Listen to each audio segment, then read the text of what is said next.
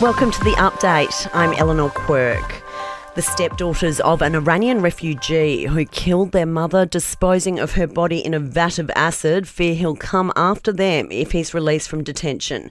Tony Kelesar could be freed after the High Court ruled indefinite detention as unlawful.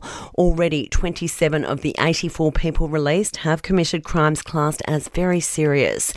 The Israeli War Cabinet's agreed to allow two fuel trucks a day into Gaza, and Israeli officials said the delivery was to help meet the needs of the UN. But Oxfam's Bushra Khalidi says it's not enough. Of course, this is welcomed, but it's it's still crumbs in relation to the desperate need of 2.2 million people, the desperate need of hospitals and of bakeries and of water, wastewater treatment plants and power plants and all other um, civilian infrastructure that needs fuel. A Tasmanian business has been charged over a 2021 Bouncing Castle tragedy where six school children were killed. The Hillcrest Primary School students had been in the Bouncing Castle when it was picked up by a wind gust and hurled through the air. The operator Taz-Zorb has now been charged with failing to comply with the health and safety duty following a WorkSafe investigation. New data shows fewer young Australians are drinking alcohol as school leavers flock to the Gold Coast for schoolies.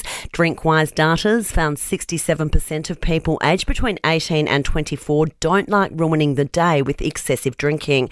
Chief Executive Simon Strahan says the figures could mean schoolies is celebrated differently this year. A lot of the kids are actually opting for things like smoothies and going out for breakfast as opposed to um, being hungover. And so we have seen that change. Um, and that is a real emphasis in terms of making sure that those experiences and opportunities are available to them. Sport and entertainment are next.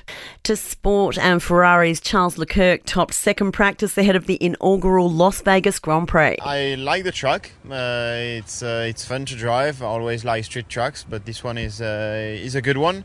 Uh, we look quite strong for now difficult to understand exactly where we are in race pace, but uh, in terms of quality pace, we seem strong. In entertainment news, Australian made cartoon Bluey's been turned into a video game. Vince Grogan from Outright Games says fans of the show will be able to explore the Heeler home as well as a few other locations.